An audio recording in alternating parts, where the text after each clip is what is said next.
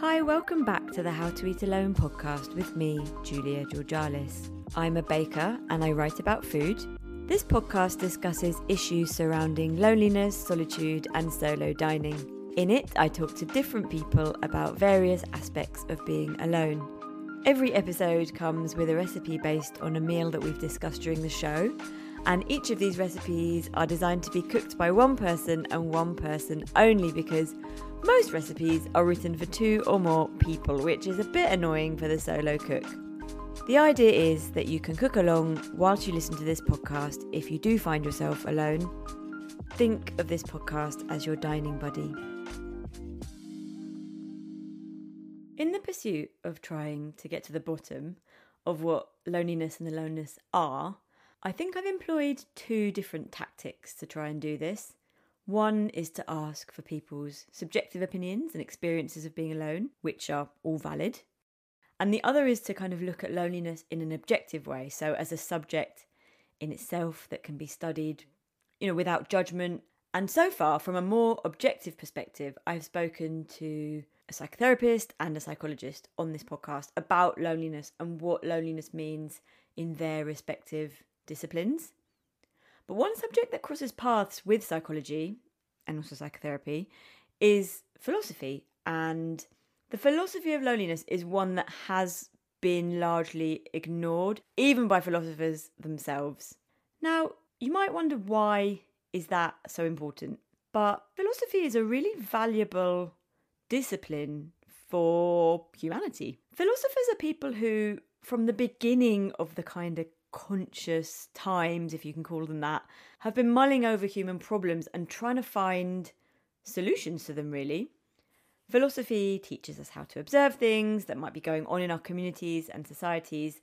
And, you know, we're currently living through what has been called an epidemic of loneliness. So it kind of seems only natural that philosophy would look at this subject, seeing as philosophy looks at everything really from maths to sexuality to art, um, to happiness, you know, but but this isn't really the case when it's come to the philosophy of loneliness in, in recent years. If philosophers aren't philosophizing on it, then like where are the rest of us supposed to start from? This podcast episode's guest, Axel Seemann, is a philosopher who has recently thrown the philosophy of loneliness back into the academic spotlight, which is brilliant. Axel is the head of philosophy at Bentley University in Boston. He organised a conference as well on the philosophy of loneliness in 2020 at the beginning of his research. And he also has a podcast called Loneliness and You, which is about the research and experience of loneliness. And it's usually from an academic lens. And it's well worth a listen to. I think it's brilliant. I ask Axel some questions about his work and what he's learned about loneliness from a philosophical perspective so far. Thank you so much for chatting to me. Thanks for having me. Pleasure to be here. Maybe you can explain a little bit about what you do and what your research into loneliness entails. I'm a philosopher. My work is mostly in the philosophy of mind, I'm interested in things like consciousness and perception. And in particular, I'm interested in the social aspect of that. So, you know, what really fascinates me is how minds hang together, how minds come together, how things like joint action, shared experiences, shared perception is possible? Um, that's not a trivial question because you could think that our brains generate minds or at any rate correlated to minds. And so, you know, each person with one brain has got their own mind but then you know we can connect these minds in really interesting ways and really important ways for social creatures like us and the key question at the heart of my research is how is that possible? And so this is a question that you can think about philosophically, um, but you can also think about it psychologically and can think about it a little bit in terms of neuroscience as well. I've been working on this for a long time. A few years ago, I wrote a book on all of that, and the book took for absolutely ever. And then I wanted, I wanted a new topic that was a little bit less abstract and and more you know concerned with everyday problems and so I stumbled across loneliness, which at that time hadn't really been discussed much in philosophy.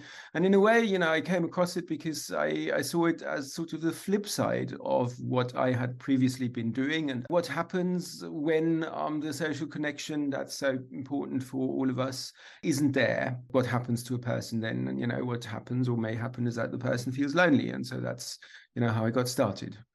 And how has your research been received in the wider world?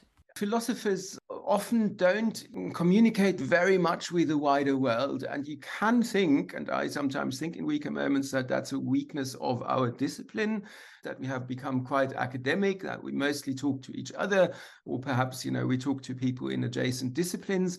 And so I haven't really published very much that would, you know, address loneliness in a way um, that would be accessible to the wider world. I'm hoping to do that. I'm hoping to soon um, write a book that is of a more popular character, but I haven't written it yet. Right, and that's really interesting actually, because it's sort of like you're describing philosophers as quite a lonely discipline. Yes, I think that's right. I think, you know, writing anything can be a very lonely thing to do, right? Unless you're writing it with yeah. somebody else. But, you know, if you're a natural scientist, then you have a lab, and in the lab you do experiments, and then you have people with whom you do the experiments, and so you have collaborators. And in philosophy, very often that doesn't happen. And, you know, pure philosophy, really pure philosophy is uh, you might think a sort of conceptual undertaking, a conceptual analysis. And that's really something that, you know, people do by themselves. And yes, you're right. When I'm not teaching, which is obviously um, a big part of my job, I'm, I am very much on my own and by myself. And so I think you're right in thinking that philosophy can be quite a lonely discipline. Uh, like the book that I, that I'm hoping to write will in fact look at, you know, some famous philosophical figures and investigate their lives and their work and from this lens of loneliness. And you can think of characters like, you know, Nietzsche, for example, or Wittgenstein. And, you know, yeah. these were probably really lonely individuals, you might imagine. This is somehow reflected in their work. Just while you were talking, I was thinking one thing that I also think that as I've been working on this podcast, when people ask me, what are you working on? And I tell them I'm working on a podcast and it's about loneliness, they kind of look at me like, are you, are you all right? Like, do you do you find that?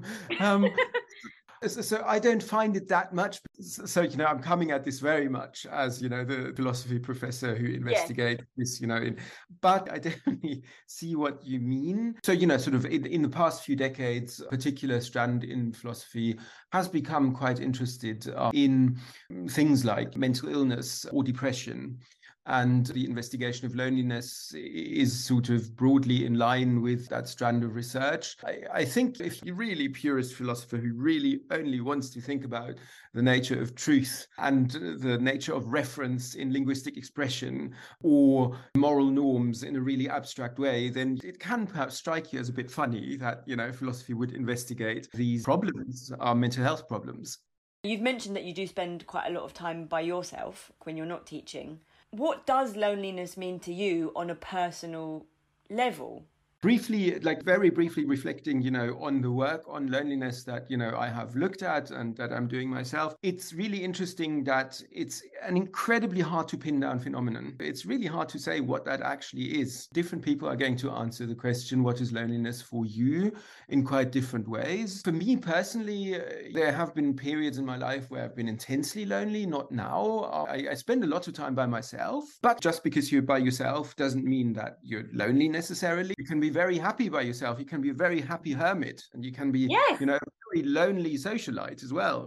Absolutely. Loneliness, insofar as, it, as it's motivated by my personal life experience, for me, it's happened when there were particular people who, for some reason or other, I wanted to be there and they weren't there. So, this is one kind of loneliness that in the literature is called episodic loneliness because it's tied to particular life events, deaths, breakups. That's contrasted often with chronic loneliness, where people just feel lonely no matter what where this seems to be sort of an almost existential condition of their life. I don't know that from personal experience. I mean, you know, there, there are people who argue controversially, very controversially, but there is a prominent argument that says that if we didn't at least have the capacity to experience loneliness, whether it's exercised or not, but if we didn't at least have the capacity to experience loneliness, separation, we couldn't be selves right? We couldn't be yeah. the kind of creatures who we are, where our mental mode of being is, is massively characterized by self-awareness. For us, self-awareness is very much at the at the center of our experience. And you know, you can think, some people think that, you know, if that's to be possible, then loneliness has to be possible too like we can't be ourselves without being a bit lonely. If that's true, other people think that you know that's not the correct view. That what makes ourselves is the opposite is is togetherness with others. It's, the interaction with others that you learn to distinguish yourself from other people, and so then you know it's precisely not tied to loneliness, but to a social mode of being. So, you organised a conference on loneliness a couple of years ago. It would be great to just explain what that entailed and, and was there an overall takeaway from, from that conference? You know, the conference was virtual, so this was in 2020. It was really late COVID. My motivation for organizing it was twofold. So first of all, I often do that when I begin a new topic of research. Then I organize a conference because I want to hear what other people think basically, and that you know helps me um, to get going. But then also. Uh, in philosophy, up to that date, there had been, at least in contemporary philosophy, there had been almost no work on loneliness. Interestingly, weirdly, um, psychologists have worked a lot on it, but in contemporary philosophy, there was almost nothing. There was one or two papers, and I thought this is so weird because the discipline should have so much to contribute. And so I wanted to kickstart that discourse, and so that was the second reason for organizing this conference. And it turned out to be much bigger than I thought it would be. I had, um, I think, almost 200 guests and like 30 40 speakers. So you know full philosophy conference that's that's really quite big. I think the takeaway really was that there is no unified way of thinking about loneliness. This is you know something that needs to be thought about pluralistically in different contexts. There's a lot of work to be done on it still. I think that's right. Yes i think that um, we are conceptually only beginning to be able to describe it better. Like, you know, for a long time, empirical work um, has been adopting versions of the definition of loneliness as something like the absence of desired social contact or something. Um, the felt, the painfully felt absence of desirable or desired social contact. And that's not false, but it, it's way too broad. There's so, so much. And um, we're now only beginning to, you know, make it more precise and distinguish it and describe it better. And so there's loads of work to be done still. Yeah, yes. yeah. I mean, I, I know that maybe we're never going to be able to define it properly because it's so broad and so massive, but it is really great that it is being spoken about in academic circles because on this podcast, a lot of people that I've spoken to about this topic have always talked about that there's a shame in loneliness, that there's this emotional shame, and you're talking about how difficult it is to talk about it. And I think it's because it's tied to that shame. Whereas when it's academic, you just take the shame out of it. If you're talking to 200 academics about this thing, like, there's no reason for anyone to feel ashamed in a way, you know, it's like quite validating. No, so definitely, you know, it's it's a stigma, right? Um, it's it's you know, and you see, you can easily see that for yourself when you go to a party where you don't know anybody and everybody else knows each other, and then they talk to each other, and nobody really talks to you. And um, it's not only that this is in, unpleasant, but this is shameful somehow. Like you, you know, you feel that you are the loner without friends, and and that's not only you know not not pleasant, but something that's somehow your fault. Amazingly, yeah. And uh, overcoming that, I think, is a vital aspect of um, of this kind of research. As of related issues, you know, sort of depression is, is sort of a similar story. People feel the same that they're being that they're depressed, um, where you know there's there's that you wouldn't f- feel ashamed because you've got mumps or something, but yeah, for exactly. mental conditions, you know, you do, and um, academic work can do a lot to alleviate that absolutely by making it recognized as what it is, which is an illness. I mean, you know, not not to say that loneliness necessarily is an illness. Loneliness is connected also to solitude, right? And solitude can be a beautiful thing. When we hear loneliness today, you know, historically that that wasn't always the case. This is this distinction between positive solitude and negative loneliness. That's about 200 years old, I think. And before that, we we didn't make that that distinction really. But sometimes loneliness, a bit of loneliness sort of can can also be a good thing because it tells you something. It may tell you, look, you know, so you should go out a bit more or something. If it's not debilitating and doesn't make you, you know, retreat even more into your own shell, which of course it can also do. Yeah, I mean, I, I think it's a really useful thing.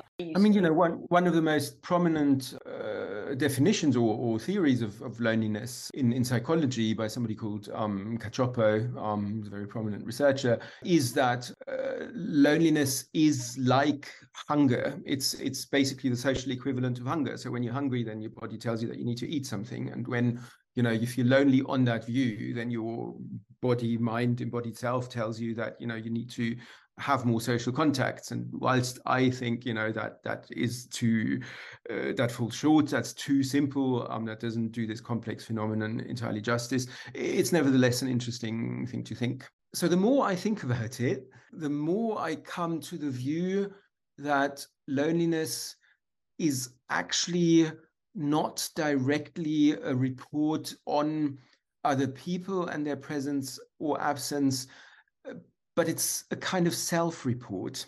I think that I think that the experience of oneself features very prominently um, in loneliness, um, much more than it would feature in you know somewhat related emotions such as perhaps homesickness um you know when you suffer from a broken heart where also you know sort of there's something that should be there in your life but it isn't there right? Grief also related you know sort of somebody who's died.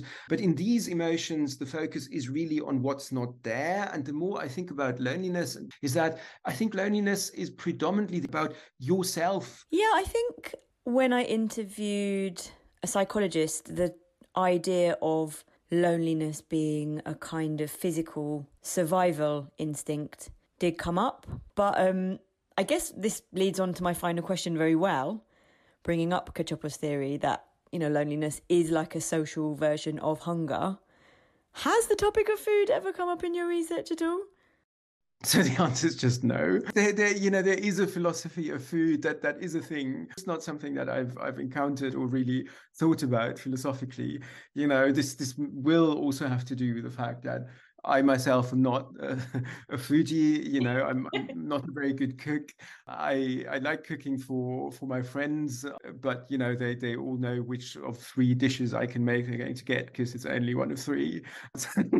I love eating salad. You know, I eat salad all of the time. I I just think salad is the perfect food. Like you know, salad with lots of stuff in it. Like I eat that literally every day. And um and I yeah, hate salad. Do you? And if I eat a salad, it has to be like a chunky salad with like loads of stuff in it, so I forget that I'm eating a salad. So that's right. Yeah, yeah. I have I have to have other stuff in it as well. But it's for me, it's like the perfect f- meal. Like it's it's mostly raw, and uh, you know, it's got all sorts of different veg in it, and it's got different colors and uh, then a little bit of like sort of goat goat cheese or something with it and a nice dressing and there you go and it's like really healthy and good for you and it's substantial and um it's perfect just I love it eat it every day I suppose I, I, just got into this routine routine like I'm, I'm very much a person of of you know routine sort of I uh, establish stuff and then I do it for the next decades and I just got into this habit of like making salad and now I just make it I don't even think about it yeah, that's great. That's fantastic. Thank you to Axel for such an enlightening discussion about loneliness. I find the work that he's doing incredibly encouraging and important. I know that there are a lot of empirical studies like psychological studies and scientific studies on loneliness, and there are also a lot of tangible solutions to loneliness being offered in society, like support groups and schemes for the elderly and the isolated. But the fact that there are 200 people willing to go to a convention on the philosophy of loneliness to think conceptually about what loneliness is is real progress to me because it says to the wider world that loneliness is worth thinking about, it's worth scrutinizing and trying to get to the absolute bottom of it. And that shakes off the stigma surrounding it. When I said I hated salad, I think I might hate the idea of the salad and the kind of reputation that precedes it. I generally sort of associate it with anemic iceberg lettuce and over processed dressings. But then when I make salad for myself and I trick myself into eating salads and I fill them full of delicious things, then I remember that I shouldn't be so hard on them and that they can be delicious. And like Axel says, they're actually really practical foods for the solo chef. So actually, I just think I hate being served a salad by someone else. I think I enjoy making them for myself. And I've actually spent this week making salads. I've shared a recipe for one of my favourites on the podcast website. It's a goat cheese, land lettuce, green bean, and grilled tin pears with an olive oil and lime dressing. And the reason I use tin pears, not fresh pears, I mean, you can use fresh pears if you like, but the reason I use tins is because I do actually think tins, as well as salads, are fantastic for the solo cook because it's much less preparation. And depending on what it is, it's quite often cheaper. You know, maybe the subject of tin food is a podcast for another time. For those of you who may have been listening to this podcast for a little while, you might have noticed some changes. Over the last couple of months, I've been cleaning up and editing episodes, and I've also moved the podcast and all of its recipes over to Substack, which is a platform for writers and journalists to publish their own work directly to subscribers. If you want, you can subscribe to my Substack newsletters. Head to howtoeatalone.substack.com where I'll publish podcast episodes, recipes for one, and an additional monthly newsletter, which will be all about loneliness and solitude. Of course, you don't have to sign up for the Substack to keep listening to this podcast. It's still available on all the different podcasting channels. The recipe, as well as this episode, are both up on the Substack page now. I've also posted links to Axel's website, to his work, his podcast Loneliness and You. Those are all up on the episodes page. You can also find out more information about this podcast or send me a message or let me know what you think on the Instagram page. The handle is at How to Eat Alone Podcast. Thank you for listening to me. As always, I hope you've enjoyed being alone with me for this episode. I'll see you next time for the next episode of How to Eat Alone.